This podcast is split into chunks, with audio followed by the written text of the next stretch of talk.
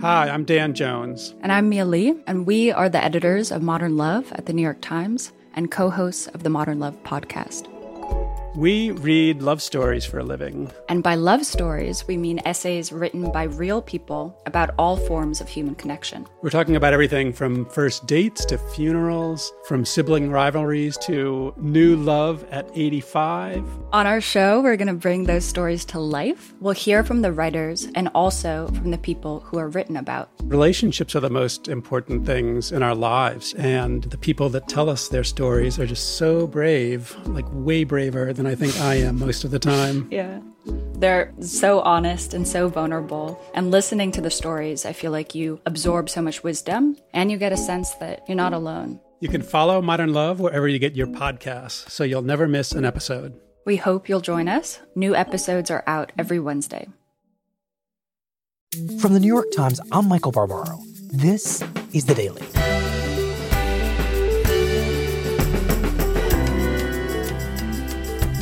Today, President Trump is scheduled to announce his pick for the Supreme Court at 9 p.m. A look at the final candidates.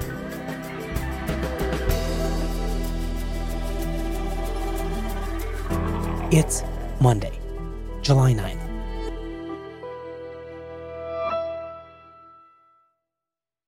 We'll make a decision on the United States Supreme Court, the new justice. That'll be made over the next few days, and we'll be announcing it on Monday.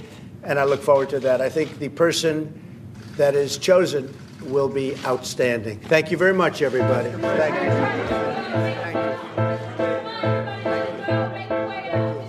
Over the next, I'll be announcing that on Monday. Mr. President. Monday.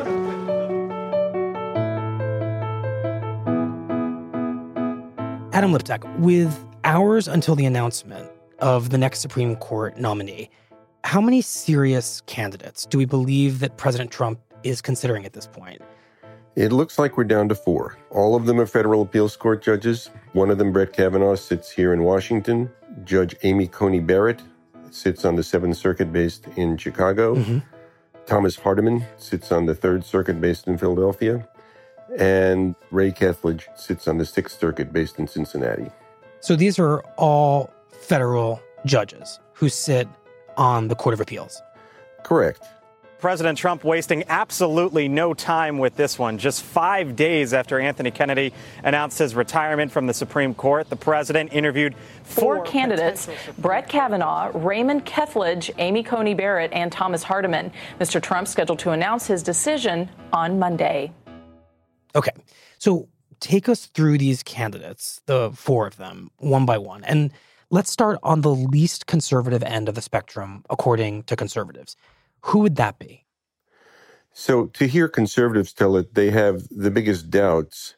I'm not sure they're justified, but the biggest doubts about Judge Brett Kavanaugh. Hmm. Good afternoon, ladies and gentlemen. It's 2 o'clock. The Judiciary Committee will proceed with the nomination of Brett Kavanaugh to be a judge for the Court of Appeals for the District of Columbia Circuit. Who surely has the most glittering credentials and the most interesting resume items. Hmm. He has been a Zelig like figure who's appeared in every major legal fight in the past couple decades. I worked for Judge Starr in the independent counsel's office. He served with Ken Starr in the investigation of Bill Clinton that led to his impeachment. In that capacity, I had the opportunity to argue cases before the Supreme Court of the United States and the D.C. Circuit Court of Appeals. When the votes were being recounted in Florida in, in the cases that led to Bush v. Gore, he was there. When Elian Gonzalez, the Cuban boy, was being deported back to Cuba to be with his father, he was there. In July of 2003, I became staff secretary to President Bush. He served for years in the Bush White House and on the D.C. Circuit, which is the second most important court in the land. I think I've earned the trust of the president I've earned the trust of the senior staff that I'm fair and even handed. But that very paper trail and that very rich resume experience and the association with the Bush White House, which not long ago would have been thought to be a good thing among Republicans, mm-hmm. has been a cause for some of them to doubt his bona fides. And why? What is it about working for President George W. Bush that would unsettle conservatives about just how conservative Kavanaugh is?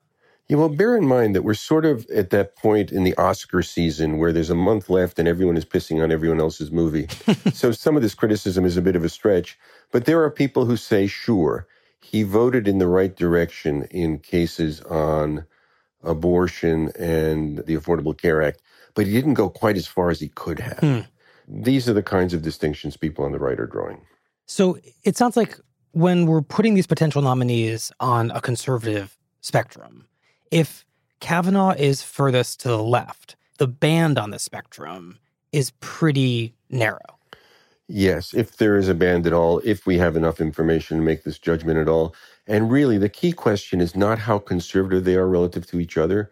It's how conservative they are relative to the middle of the court that they will sit on. Hmm. The middle of the court will be John Roberts. They will be to the right of John Roberts.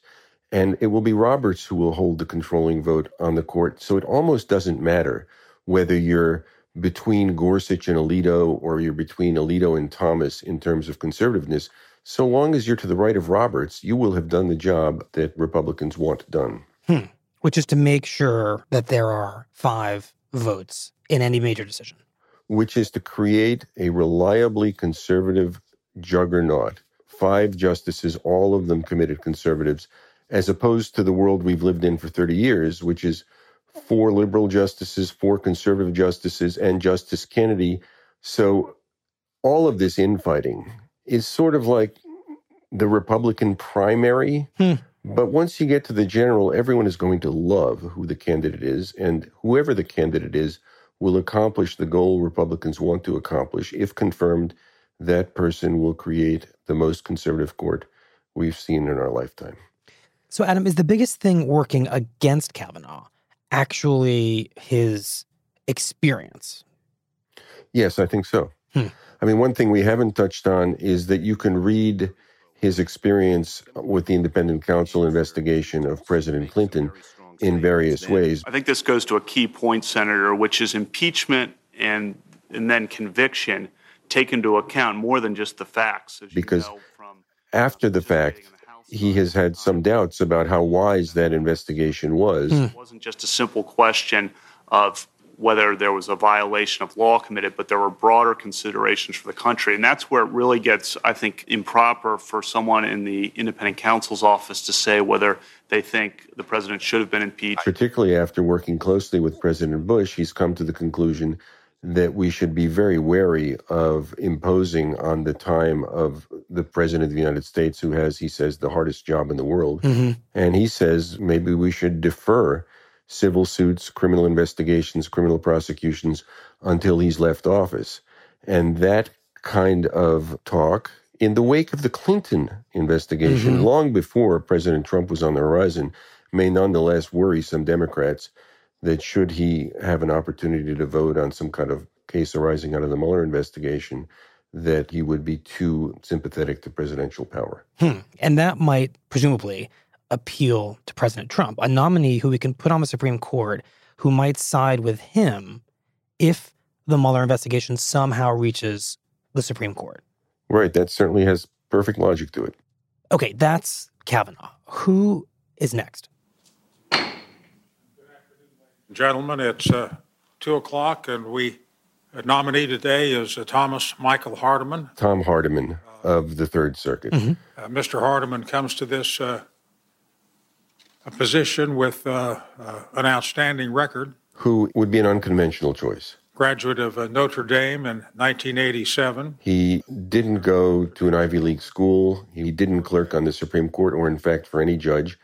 What probably appeals to President Trump is his appealing personality, his hard scrabble roots. He financed his education by driving a cab. Hmm. I, I feel that I've found my home in the judiciary with all uh, candor, Senator. And he's a different kind of figure than what we're used to seeing on the Supreme Court. And I just want to point out that when you mentioned his education credentials, it's not that you, Adam Liptak, are a snob. It's that President Trump cares about Ivy League credentials.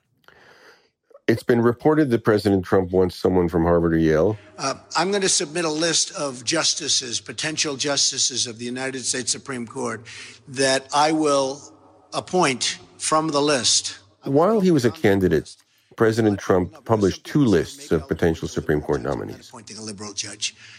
but I'm going to have a list of 10.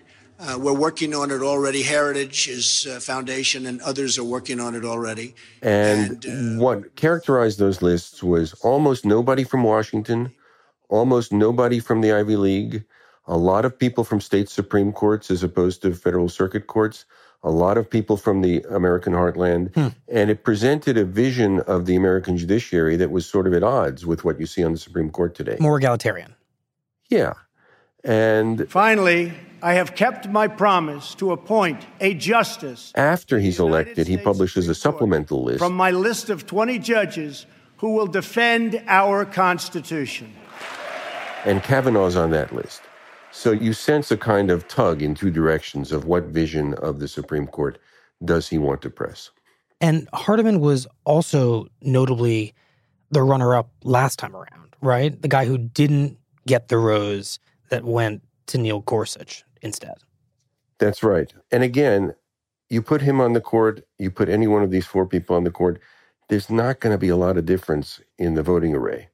So it's really partly what story does President Trump want to tell? Okay, so who's next, Adam? Our second Sixth Circuit nominee Next is Raymond, Kethledge. Mr. Kethledge is a young man who spent eight years in legal practice in Michigan, beginning as an associate. Who has spent most of his life in Michigan clerked for Justice Kennedy also. Hmm. Uh, while I was clerking for Judge Guy and Justice Kennedy, uh, I, I, did become, I hope, reasonably well versed in, in the, criminal doctrines themselves uh, so that I would be able to draw on that legal experience. Beloved of his clerks, an avid outdoorsman, a big proponent of Second Amendment rights. He has a concealed carry permit himself. Hmm.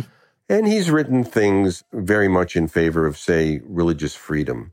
So there was a case where the question was people at a church run restaurant who were arguably coerced to work there, who were mm. threatened that they would be out of favor with God if they didn't work for free, whether they were entitled to back wages. And the Department of Labor sues over back wages. And Judge Kethledge says the government has nothing to say in this realm. These are decisions to be made within a church, those are religious decisions, and the government should stick to its business a decision that protects religious liberty. Yeah. And Kethledge has written a book. It's about the power of solitude. He's a self described introvert who likes to go off in his cabin and write places where he's got no internet access. But I'm not sure that your typical introvert makes the best fit with Donald Trump. Hmm. So this is a dynamic process, but the latest thinking is that we're down to three and that Judge Kethledge is not going to be the nominee this time around. Okay, so that leaves one final candidate we haven't talked about. And who is that? That's Amy Coney Barrett, who became a favorite of social conservatives based partly on her academic writings, partly on her avowed religious commitments to Catholicism, partly because her life story is quite inspirational. She has seven children, two of them adopted from Haiti, one with special needs. Mm-hmm. So today we'll consider the nominations of two circuit court nominees Professor Amy Coney Barrett to the Seventh Circuit Court. But the moment that really propelled Judge Barrett into the forefront was at her confirmation hearing when she was questioned about her writings and stances by Senator Dianne Feinstein. When you read your speeches, um, the conclusion one draws. Who said to her, The dogma lives loudly within you.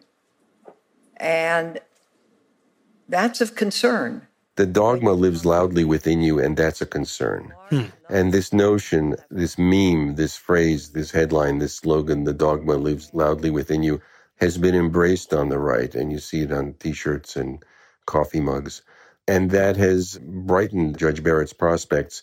What may have justified the exchange a little more than usual is that Judge Barrett herself, as an academic, reflected on the role that Catholic faith should play in death penalty decisions hmm. because. Hmm Catholic teaching, of course, is against the death penalty. And she wrote that there might be circumstances where a Catholic judge should have to recuse him or herself from a decision involving the death penalty. So that did open the door for that exchange. That's a topic the judge herself has written about. Hmm. And Adam, what evidence, if any, is there that Judge Barrett is guided judicially or otherwise by her religious faith? You know, I don't know that there's any evidence of that. And at her hearing, she said Let me start with your very last question and say never. she would apply the law faithfully and without reference to her personal views or her religious views. Convictions, whether they derive from faith or anywhere else on the law. Um, this article that I wrote. But she has written a little bit about Roe that may be telling. She wrote an article about precedent, and she classified various kinds of precedent, and she listed Roe as one of those that maybe is not as well established as others because it has been the subject of constant criticism since the day it was issued. Hmm. And she said that lack of popular support is some evidence that it's a less firmly established precedent.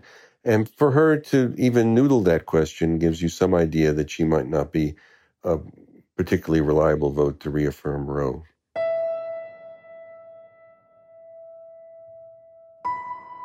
I want to stay on this subject of Roe versus Wade because no matter who the president picks today, conservatives are going to get their reliable fifth vote in the Supreme Court, it seems, from everything you've told us. It's kind of a dream scenario for conservatives, right? Mm-hmm. So, Adam, to what extent is this list about Roe v. Wade? I don't think it's at the very top of everyone's agenda. I think it's true that once Trump places a second justice onto the Supreme Court and we have five conservatives, they will have the power to overrule Roe. I don't think that's going to happen right away. Hmm. I think there are plenty of ways in which the court can cut back on abortion rights, sustain laws passed in red states to make it much, much harder to get abortions. Mm-hmm. But the headline, Supreme Court overrules Roe v. Wade, is not something Chief Justice Roberts is really looking to do when you can get a lot of what you want to accomplish accomplished without that. I don't mean to minimize this. I think we could fairly shortly be living in a world where poor women in red states are going to find it very hard to get abortions, while rich women all over the country will travel to places they can get abortions because abortion's not going away in California and New York, but it might be going away in Mississippi. Hmm. So, Adam, what you're raising the prospect of are state laws that may become more permissible through this Supreme Court. Right. So think back a couple terms ago, we had a case from Texas where Texas imposed restrictions on abortion clinics that would have dropped the number of clinics in the state from 40 to 10 and made it very hard for a lot of women to get abortions because the nearest clinic would be hundreds of miles away. And the Supreme Court, by a five to three vote, ended up striking down those restrictions. I think the next Supreme Court, the one with two Trump justices on it, might well sustain many restrictions like that. Hmm. And if that's the likely outcome here, rather than the overturning of Roe v. Wade, do you think all four of these nominees that we're talking about would support those sorts of rulings that allow states to do that? That's my distinct sense. We spoke, Adam, to Senator Susan Collins last week, and she's one of a handful of moderate senators who are expected to make or break the president's nominee. If a nominee had demonstrated hostility toward Roe v. Wade in an official capacity, that would cause me great concern. With figures like Collins in the mix, why can't we just expect that a couple of these nominees, like Amy Barrett, for example, are too conservative to make it through the Senate and therefore, in a sense, kind of rule them out as possibilities? I think for sure Barrett would be the biggest fight Mhm. and the hardest lift for the Trump administration. There are conservatives who think it's a fight worth having. Hmm, why? It would have political benefits through the midterm election. It would energize the Republican base. And he's going to get someone on the court sooner or later, even if he loses the first fight. Hmm. So conservatives might support picking the most polarizing candidate, knowing that it would provoke a big political battle and seeing an upside to that, even if they don't actually get that candidate confirmed onto the court. Right. And I'm not saying she wouldn't be confirmed. Mhm. I think she might well be. But it would be that Feinstein moment writ large. It would be a culture war battle where the right is picking a fight and it will either win or it will feel good about itself and energize its base in losing. Mm-hmm. And as we have said, it's not like the spectrum of choices here is all that meaningful. Yeah, it's a little humorous to see how the right is fighting over these folks because these are not matters of deep principle, really. This is who's up, who's down, who's my guy, who's your guy. And the moment President Trump names the nominee, all conservatives will fall behind that nominee. Hmm.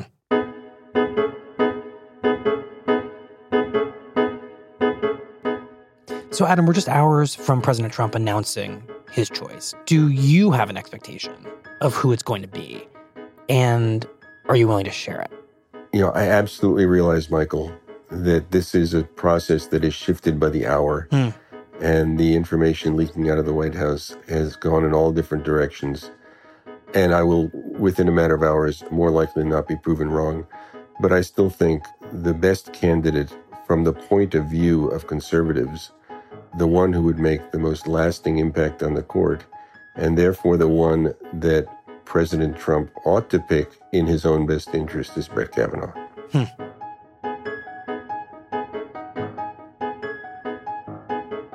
Adam, we'll talk to you soon. Thank you. Sounds good.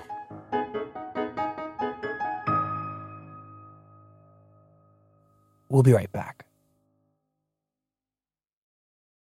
This fall, history is happening September 14th, 2021. Hamilton, the Tony, Grammy, Olivier, and Pulitzer Prize winning musical, returns to Broadway. Tickets are on sale now. Performances begin September 14th. Hamilton, back on Broadway at the Richard Rodgers Theater. Learn more at hamiltonmusical.com. Here's what else you need to know today. The Times reports that Senate Majority Leader Mitch McConnell has told President Trump that Judges Thomas Hardiman and Raymond Kethledge would be the safest choices for Senate confirmation, a process that may have to take place without any Democratic support. McConnell has warned Trump that Judge Brett Kavanaugh's extensive paper trail and Judge Amy Barrett's opposition from abortion rights groups might allow Democrats to slow the process and prevent a justice from being seated by the start of the next Supreme Court session in October. And on Sunday, 16 days after a youth soccer team became trapped inside a cave in northern Thailand, four of its 12 members were rescued in a risky underwater operation involving divers from multiple countries. The team became stranded after rising rainwaters flooded the cave's chambers, leaving the boys, who cannot swim, with little food or oxygen.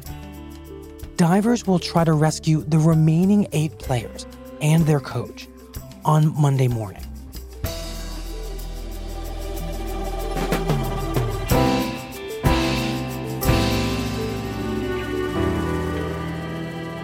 That's it for the daily. I'm Michael Barbaro. See you tomorrow. When times became uncertain, Womply pivoted their technology platform and committed to help small businesses and self employed workers get approved for their PPP loan. In just a few months, Womply has helped 1 million businesses across America to secure much needed funding so they can continue to stay open and serve their communities. Womply helps small businesses thrive. Visit womply.com to learn more.